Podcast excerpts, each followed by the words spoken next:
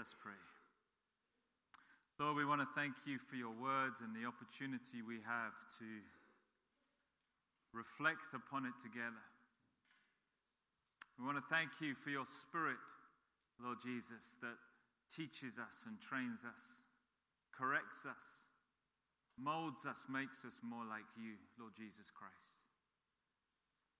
And we ask that the words you give to us today would be solely from you. And Lord, that you would use it to touch our lives, speak to us, words that you want to say to each one of us. For we ask this in the name of Christ. Amen. It was sunrise in Los Angeles when police officer on his motorbike, Bob Vernon, saw a red pickup truck speeding through a stop sign. Guy must be late for work, he thought, so he drove after him, switched on his light, radioed that he was in pursuit of this pickup truck that had just run straight through a red light. Pickup truck pulled over to the side. As he drew up his motorcycle behind, he got off. He walked up to the driver's door. And when he got there, he said to him, "Could you please, you know, turn off the engine, please give me your," and he was going to say, "your driving license, can I have a look at your license?" But before he could say that, the driver pulled out a pistol, shot him straight in the chest. He flew back about seven feet, landed on the ground. Driver then started fumbling for his keys, trying to put him in the lock to drive off again. As he did so, he saw out the corner of his eye the police officer get up off the street, pull out his gun, start shooting at him. One bullet went straight in through the door of the car, hit the guy in the leg. The other one went in and hit the windscreen. The guy just threw his gun out the window, along with a sack of money that he'd just taken from a, a convenience store that he'd just robbed, and put his hands in the air, says, "Don't shoot." What saved Bob Vernon that day was sixteen little pieces, all knitted together, of what we call Kevlar, bulletproof vests. Each layer is only three-eighths of an inch thick, and there's sixteen of them that they ply together to make what we know as a bulletproof vest. And they work. It saved his life that day. In the same way that bulletproof vests are used by army, by police, and so on to save their lives, so the Bible tells us that we are to put on too our own armor. Ephesians chapter six, if you got your Bibles, turn there. Because over the next few weeks, we're going to look at this. How do we do this? How do we put on our Kevlar? Now, we don't need it because somebody, you know, we're not going to stop any trucks going down the road. But equally, we have an enemy that is shooting at us. And unless we have our bulletproof vests on, unless we have on the armor of God, we are going to be attacked. We're going to be even killed by the enemy. And just as a police officer goes into battle every day, they go outside their front door, they don't know what they're going to meet. So in the same way, the Bible talks about us being in that kind of spiritual battle as well. Ephesians chapter six, Paul here is under house arrest in Rome. He's there, he's not, he's not in a prison yet, that's the next arrest that he has, but here he's under house arrest, so he can wander around his house, he's just not allowed outside. And so people come and cook, and, he's, and he gets visitors and so on. And one of the visitors comes and he says, you know, tells him about the church in, in Ephesus that Paul had visited on his missionary journeys. Now, Ephesus, if you if you know anything about the history, was a, a really wealthy place. There was an amazing port in Ephesus. And the port there was the end of the Silk Road. So all the traffic that came from the east and all the spices and everything else that came from out east all came through into Ephesus. And so it was full of money. It was also a place where the temple of Diana was. And so there was loads and loads of prostitution that went around the temple cult as well. Diana being goddess of fertility. And so there was prostitution was everywhere. If you go to Ephesus today, you can walk down the main street in Ephesus. At the bottom of the main street is the main library. Libraries were for men only. And they found, as they excavated Ephesus today, that next to the library, in the door on the right-hand side of the library wall, there is a door there. And the door leads straight into next door, which was the brothel, where all the prostitutes were. So the men would get up in the morning and say to their wives, "I'm off to the library." And really, they would go to the library, and it was a men-only library, and they would go in there, and they would go through the door into the brothel next door. They would get their reading literature and a few other things as well. And then they would come back out through that same door, in, back into the library, and then go home again. "How was your study?" And it was very good. Thank you very much. That was Ephesus. And in this place, a young church is formed. And they've got all the pressures of all this immorality around them. The temple worship, which people would come from miles and miles around to see. And there, Paul writes this letter to them, encouraging them. And the first three chapters of the book in, of Ephesians that we have are Paul really pouring out his heart, saying, this is the gospel, this is the relationship that you have with Christ. And then from chapters four to six, he says, and because we have this relationship, because we have the gospel inside of us, this relationship with Christ, this is how we're to live it out. This is what, what it means in day to day. You see what's going on in the city around you. That's not what you're to do. That's not how you're to be. This is what it means to be a follower of Jesus Christ. And so he spells it out for them in different scenarios. And then he concludes his letter with these words. Open your Bibles to Ephesians chapter six, verse ten.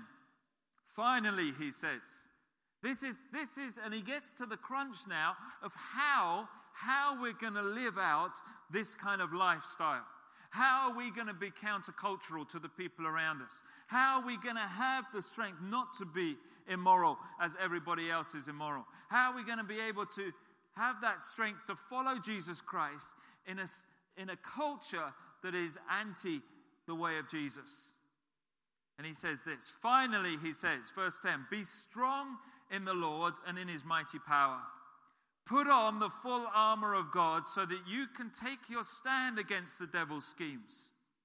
For our struggle is not against flesh and blood, but against the rulers, against the authorities, against the powers of this dark world, and against the spiritual forces of evil in the heavenly realms. Therefore, put on the full armor of God, so that when the day of evil comes, you may be able to stand your ground. And after you have done everything, to stand. And then he goes on to explain what the armor of God is. So what is he saying to us? How do we live as children of faith? How do we live in a world around us that is increasingly anti the ways of Christ? What do we need to do to live successful, victorious Christian living lives in that scenario?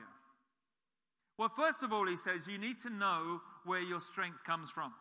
Finally, verse ten, it says, be strong in the Lord and in his mighty power. First, he says, be strong. So he's saying you already have the strength. It's like you don't have to go and find it. It's already there. It's given to you. You don't have to say, well, where, where am I going to get my strength from? He just says, be what you are. Be strong. Be strong in the Lord. It's already there with you. It's already been given to you. You don't have to go and find it. Look back in Ephesians three, verse twenty. He says, this is the doxology at the end of his, his uh, prayer for the church in Ephesus and describing who Jesus is. And he kind of overflows with this and he says, now to him who is able to do immeasurably more than we can ask or imagine, according to his power that is at work within us. To him be glory in the church and in Christ Jesus throughout all generations, forever and ever. Amen. He says, according to his power, that is at work within us. We have the power of God within us, he says. It's already been given to you. When you become a believer in Jesus Christ, you are given the power of God within you. When Christ comes within you, when Jesus sets up his tabernacle, his tent within you, you have automatically the power of God. Everything you need is within you. It's there already. It's the same power that David recognized when he went to face Goliath. Do you remember Goliath comes up, humongous guy, rippling with biceps. Looks like one of those rugby prop forward guys, right? Except, you know, they said yesterday in the rugby match, there was a guy six foot nine. He was huge. You imagine Goliath, he's what, supposed to be like eleven foot tall, rippling. And there's little David. I love I love rugby interviews. I don't know if you saw, they, they were interviewing before the rugby. An ex-rugby player and Tom Jones, the Welsh singer. He was like looking like this at this guy. He was towering above him. And that's what David and Goliath is. But what does David do? He says, you come against me with spear. You come against me with armor. I come against you in the name of the Lord Almighty. He didn't care that he was like twenty-five foot tall. He's just grown, by the way. Uh, he didn't care about that. He said, because I know the power that is already within me. I have the name and the power of the Lord Almighty inside of me. And it doesn't matter how big you are, how strong you are, how you think you can defeat me, because I already have the power of God within me. David knew that power. And because of that, he was able to stand strong in those moments when he needed it the most. And Paul reminds the believers and reminds us that we have that same power within each one of us. And if you go back even further in Ephesians, look at chapter one. You say, well, what is that kind of power? How powerful is that? Ephesians one, verse eighteen. He says, I pray also that the eyes of your heart may be enlightened in order that you may know the hope to which he has called you, the riches of his glorious inheritance in the saints, and in his incomparable great power for us who believe. Listen to this. That power, so that's the power that he says, he, he's asking that our hearts, the eyes of our hearts may be open so that we recognize this power that is in us who believe. That power, he says, is like the working of his mighty strength, which he exerted in Christ when he raised him from the dead and seated him at the right hand of the heavenly realms. So that same power that raised Christ from hell, that brought him up from death after three days, that not only did that, not only the power to breathe life back into a dead body, to breathe spirit back in, it's not only that same power, but that same power that then exalted him and placed him at the right hand, the place of honor in heaven, that same power, he says, is at work in you and in me. That is how much power God has invested in you. Do you feel that? Do you know that? That is what he has placed within you.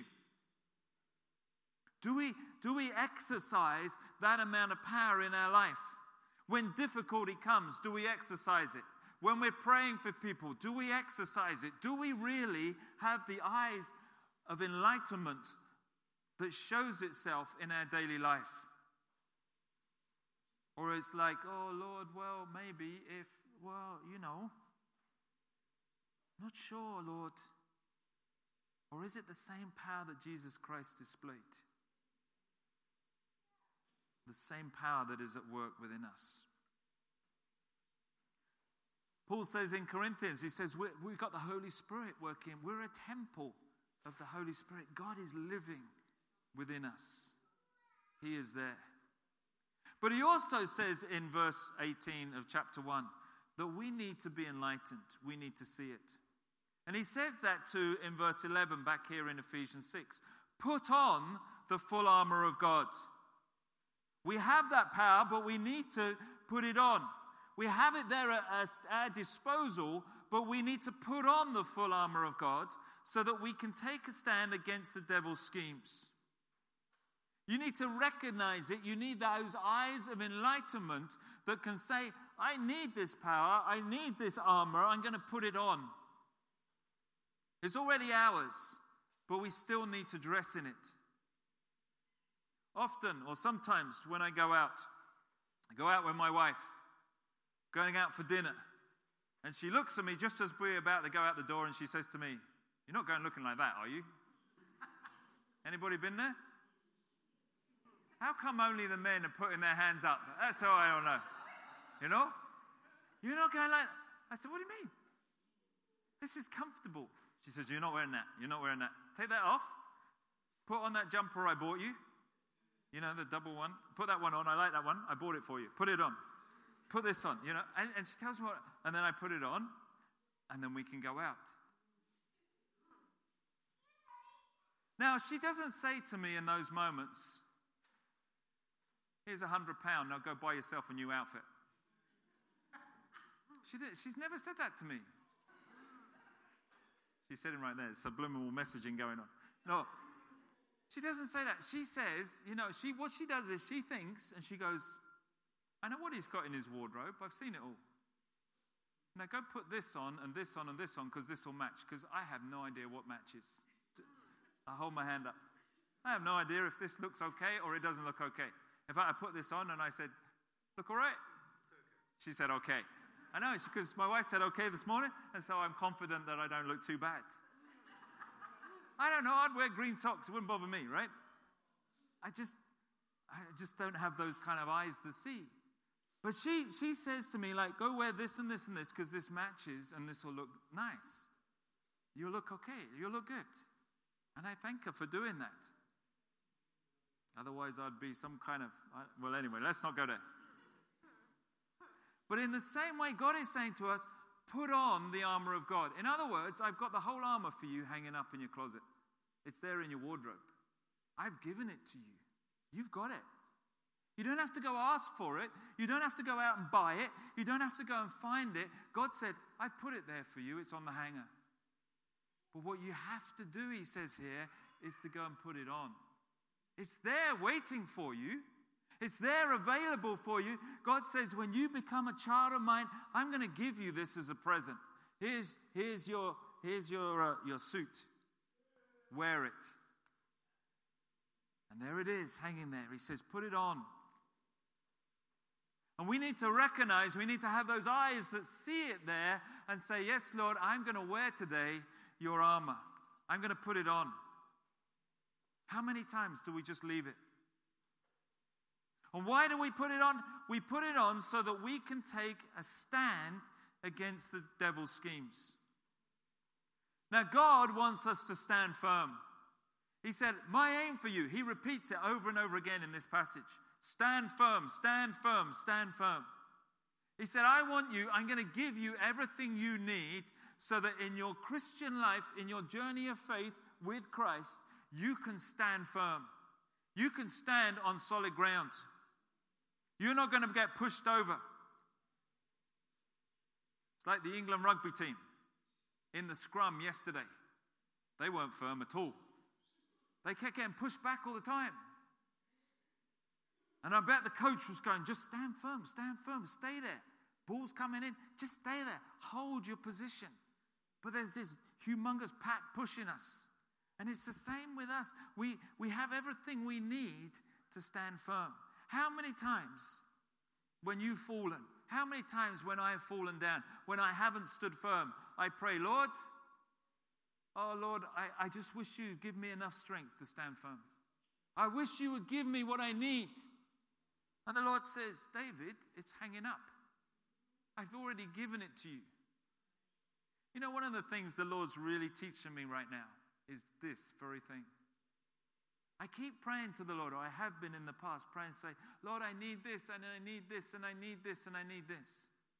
And God keeps saying to me, David, I've given you everything you need. Every single thing I've already given it, you need to learn how to use it instead of leaving it. Don't come to me, God says, and start weeping and crying, saying, oh, Lord, I messed up again. And he's going, yeah, but it was hanging here and you didn't put it on. Stick it on. What more can I do? You want me to treat you like a baby and get you dressed every day? You're a grown guy. I've given it to you. Now put it on. I've given you the privilege of prayer. Now use it. I've given you his word. Now learn it. I've given you the ground on which you can stand firm. Now stand firm. And don't back away.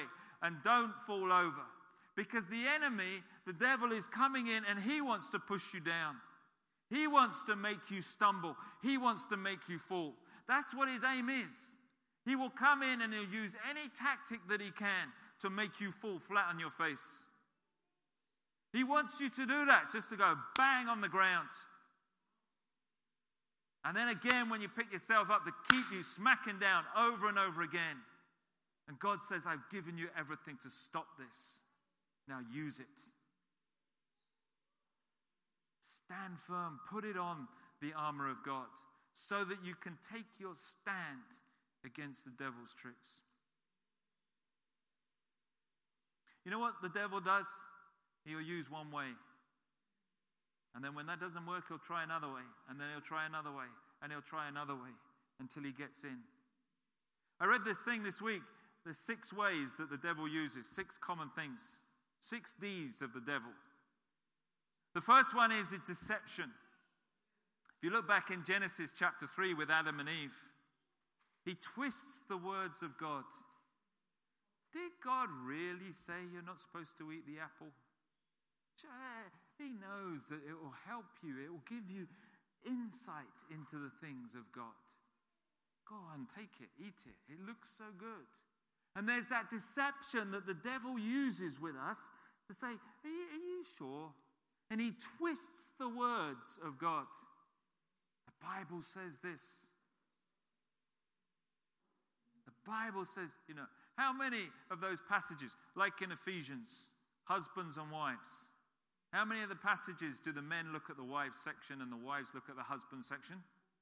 And we go, hang on, wife, you're not doing what it says here. When I was in college, our lecturer says, men, look at the husband section. The wife section is not for you. Don't even read it. It's not for you. Wives, look at the wife section. Women, look at the wife section because that's your section. Don't look at the husband section. Don't look at how he's falling short of what he should do. Let him focus on what God is telling him. You focus on what God is telling you. Wise advice.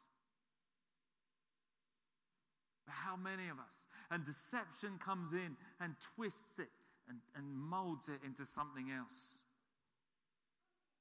That's the first thing he uses. The second is doubt.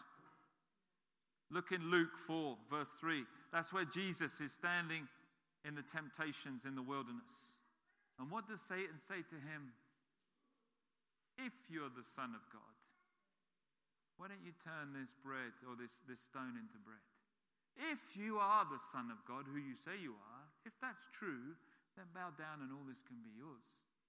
If you're the Son of God, then the angels will even lift you up and stop your feet from falling if you jump off the roof of the temple.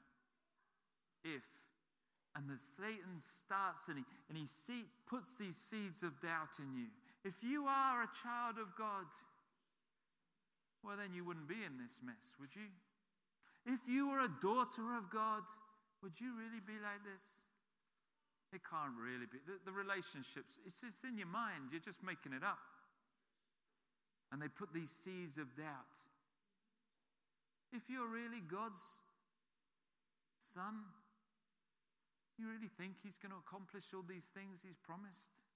It's not going to happen. It's just words. And doubt gets in. Or there's discouragement, the third one. How many have ever been discouraged in their faith? You remember in First Kings nineteen, do you remember Elisha? He had this amazing victory on Mount Carmel. Do you remember he's up there?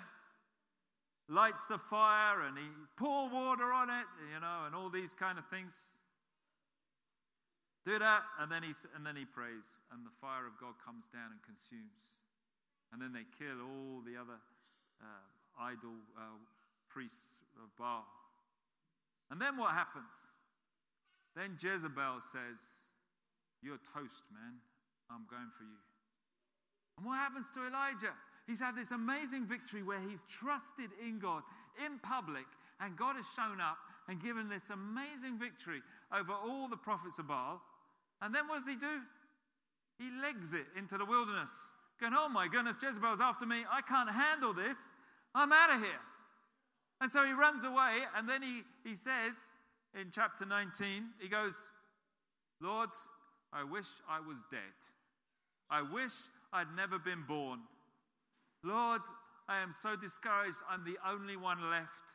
Everybody's after me. And it's like, woe is me. This is a disaster, Lord. You've given up on me. I don't believe this. How could you do this to me? And the Lord feeds him up and then meets with him and says, what are you talking about? I've saved twenty thousand others. You're not the only one. What are you going on about, Elijah? Get back in where I'm telling you to go. Stop moping about. But discouragement hit. And when discouragement hits, it drains you. And it drains the power of God within you. And you think you can do nothing. And you just give up and you say, I, I can't do it. What's the point in trying? And you give up. Sometimes the devil uses diversion. In Second Samuel chapter eleven, it says it's springtime, and David is there, and instead of leading his army out into battles, as he did every springtime, Christmas had finished. Not that they had Christmas in those days, but you know what I mean. It's been celebrating in the winter. Spring comes, the ground thaws, time for battle, guys. Instead of doing that, what does he do? He decides to send his army out into battle. I'm going to stay home and have some pizza and stuff and a bit of partying instead. And he's out there and he's looking over the rooftops. And he says, oh, there's a nice looking woman. Let me invite her over. And he gets into all kinds of mess. And what happens? The devil comes in and diverts his attention away from what it should be, which was on the people of Israel, leading his army, doing what he should have been doing as king, and lends it, ends up diverting his attention away onto that, onto Bathsheba, and he ends up sinning with her, and then murdering her husband, and all the kind of consequences that follow. Because he allows, he takes his eyes off of God. He takes his eyes off of what God has asked him to do, and he allows that sin of diversion to take him off in another direction. And let me say this, sometimes diversion is not always a negative thing, in the sense that it's not always going to be like Bathsheba and that kind of sin. Sometimes you can be diverted in church by doing the wrong thing, like a good thing, but it's not necessarily the thing that God wants you to do. You can do really good things for God, but if it's not where he wants you to be, it's still a diversion away from where he wants to flow in you and through you. So we have to be careful, because sometimes the devil mixes diversion and, and the other one of, uh, of uh, deception in together. And we go, yeah, but I'm doing this and I'm doing it in the name of God. And God's saying, yeah, but that's not where I want you to be flowing. That's not where I'm going to use you. Now, stop doing that. Go into the place where I want you to be. That's where I'm going to flow in you and through you, because then you're walking in my pathways. The fifth thing that Satan sometimes uses is delay. How many of you have ever put off something? Be honest, you're in church. Good, there's a few women's hands going up as well as men. You know, I can safely say, for those who want to know, that I have done the shed. Partly done the shed. In case you were wondering. But how many of us put it off? Yeah, Lord, yeah, yeah, I'll do that. I'll do that. But, but not today. Today's a busy day. I, I can't squeeze that one in today. It's like the parable of the, the foolish virgins, you know, and when he says, get the oil in the lamps, and five of them come all ready for the bridegroom to come, and five of the others go, yeah, yeah, yeah, we'll get there, we'll get there, don't worry about it. Got plenty of time, he's not turning up. He's a guy, he's going to be late. Not gonna, don't have to worry about it. And then all of a sudden he turns up and they go, oh, my, can you share, can you share? We need to change tactics. And they go, no, you can't come in. You got no oil in your lamp, that's it. And if they'd only gone straight away and done what they've been told to do, they wouldn't have been left out. Sometimes the enemy says, you know, you don't have to worry about it. Don't, don't need to fix that right now. You don't really need to speak the gospel to that person. It's Tomorrow will do. You don't really need to pray for that person. Just, yeah, do it in the future. It'll be all right. But the Bible is always now. Now is the time. Now is when we have to do it. Put on now the full armor of God. Don't wait till tomorrow. Tomorrow may be too late. Do it right now. And when God has worked in the pages of the scriptures, in the lives of people, it's because they've responded at the moment that God says. There's not a single case that I've seen in the pages of the scriptures where God really responds after they've put it off for twenty-four hours or forty-eight hours and they go, yeah, yeah, but I'll get around to that in the future, Lord.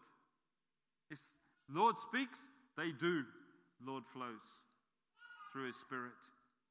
And lastly, sometimes Satan uses the avenue of defeat. I'm not good enough.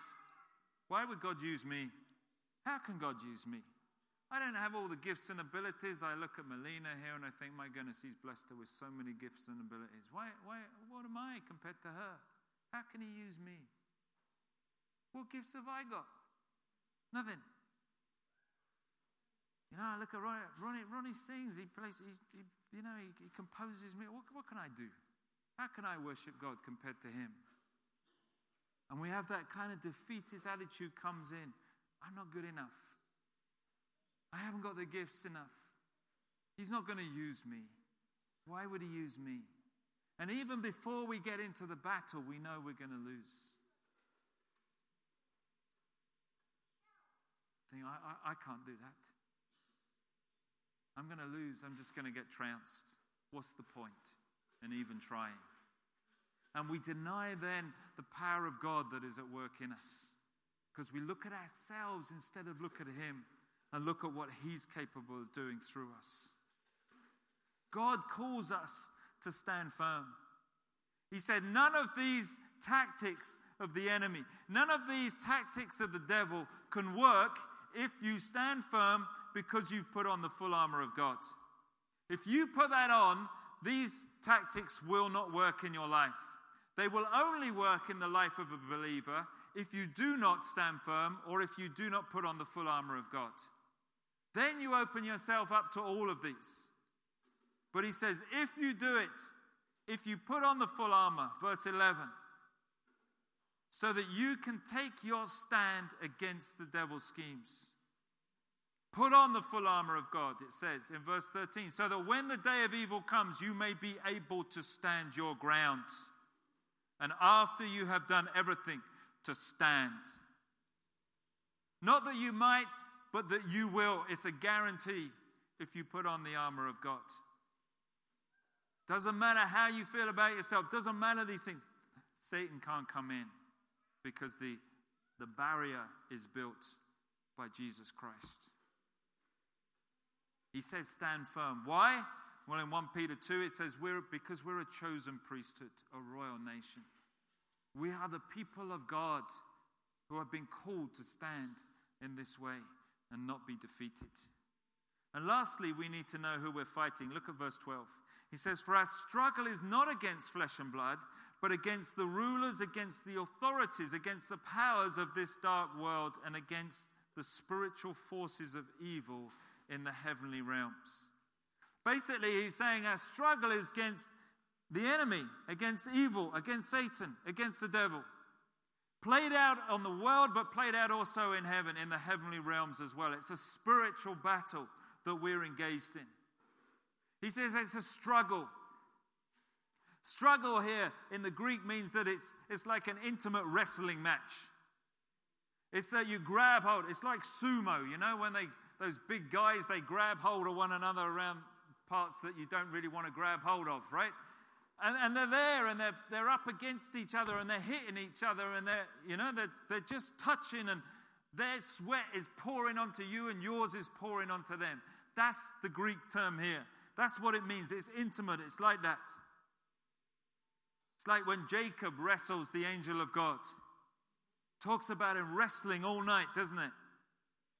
It's that kind of intimate struggle. Our struggle is like that, and it's not against other people.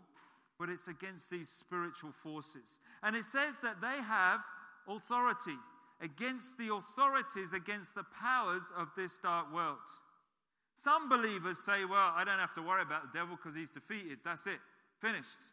I ain't got to worry about him. He's got no authority. He's got no power. The Bible never says that. The Bible says he has authority and he has a certain amount of power.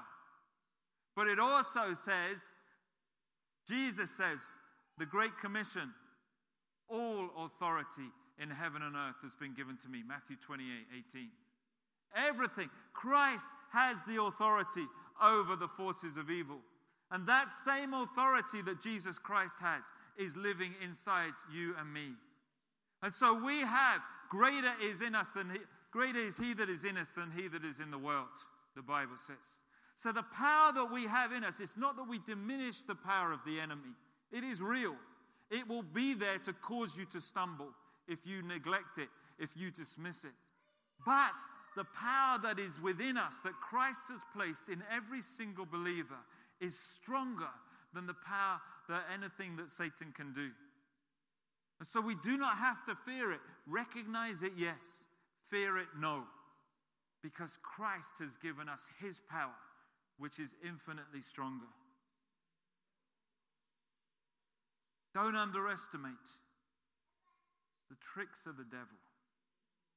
How many believers have you seen who have fallen flat on their face? How many people, leaders of Christian churches, they get there, they lead, God pours out his blessing upon them, and what happens? They fall flat on their face. They sin. They mess up. They're an embarrassment for us, and they're a disgrace to the kingdom of God. Why? Because they take their eyes off of Jesus. When you're on your way up, you keep going, Lord, Lord, help, help, help. When you arrive, then you take your eyes off and you go, hey, this is awesome. Hey, thank you, Lord. And what happens? They stop putting on the armor of God, and then Satan comes in and he says, now I'll attack. And what happens to them? They fall on their face. They embezzle funds. They sleep with their secretaries or whatever else happens. And we see it time and time and time again in the kingdom of God. Because we take our eyes off of putting on the armor of God. We close the eyes of enlightenment in our hearts. And we get complacent in the things of God. We mustn't let that happen in our lives. All authority has been given to us, but we need to take that authority and dress it on. Therefore, he says, verse thirteen, put on the full armor of God so that when the day of evil comes, you may be able to stand your ground. And after you have done everything to stand, stand firm then with the belt of truth buckled around your waist, with the breastplate of righteousness in place, with your feet fitted with the readiness that comes from the gospel of peace. In addition to all this, take up the shield of faith, with which you can extinguish all the flaming arrows of the evil one. Take the helmet of salvation and the sword of the Spirit, which is the word of God, and pray in the Spirit on all occasions with all kinds of prayers and requests. With this in mind, be alert and always keep on praying for all the saints. That is what the full armor of God looks like. And over the next number of weeks, we're going to look at each one in turn, so that we fully understand, or as much as we can, about how we put that on.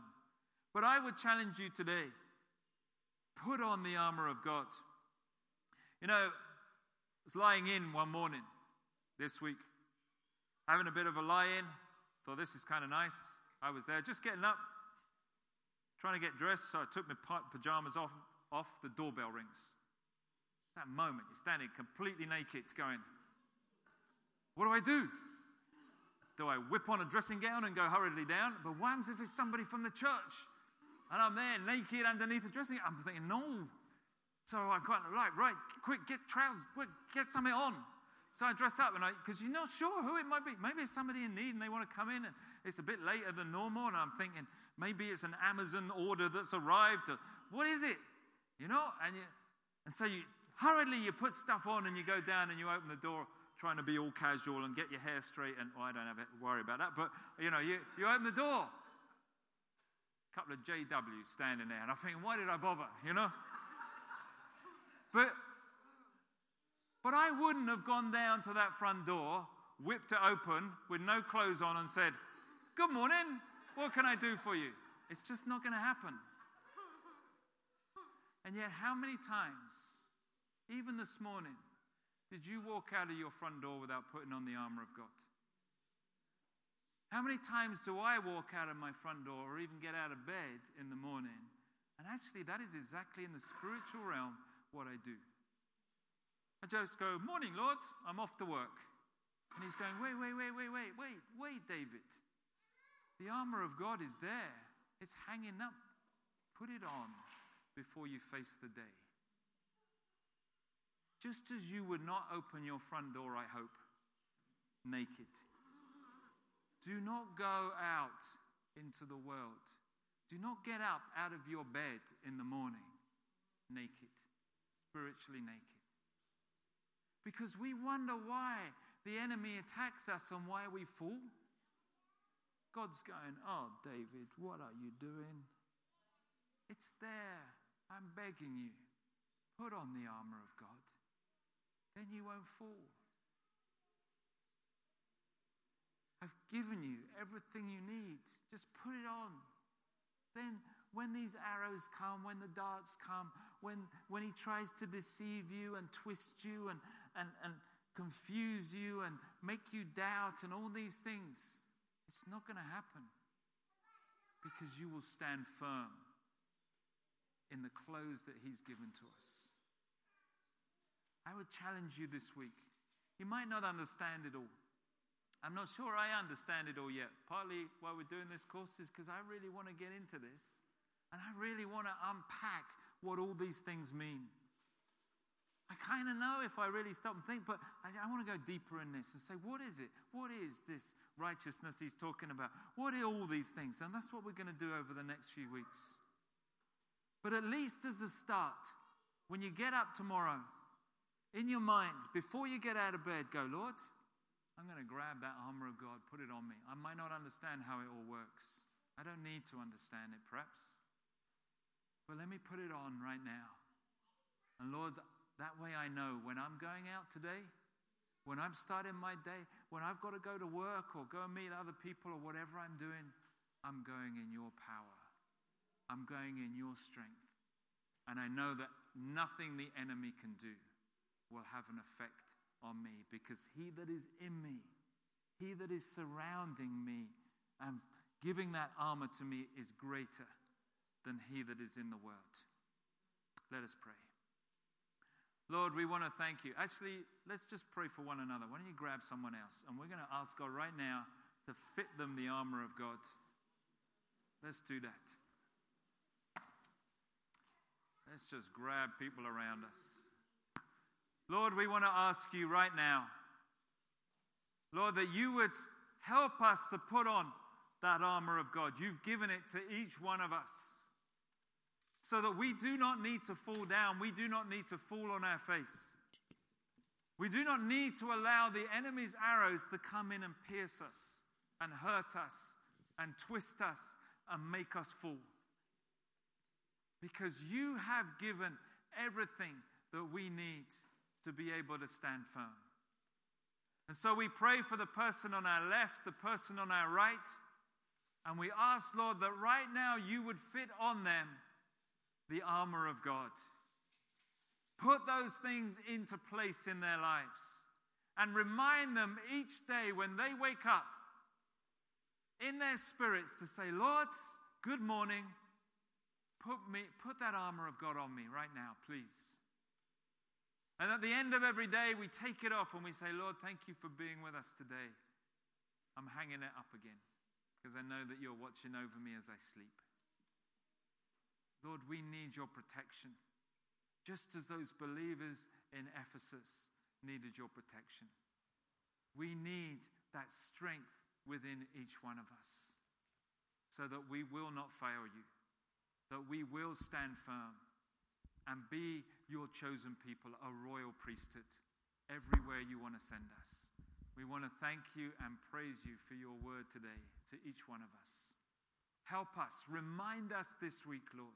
Help us to remind one another to put on your armor of God each moment, each day, so that we may see that power that raised Jesus Christ from the dead and set him up at the right hand of the Father. That same power working in us and through us for your glory. For we ask this in the name of Christ. Amen.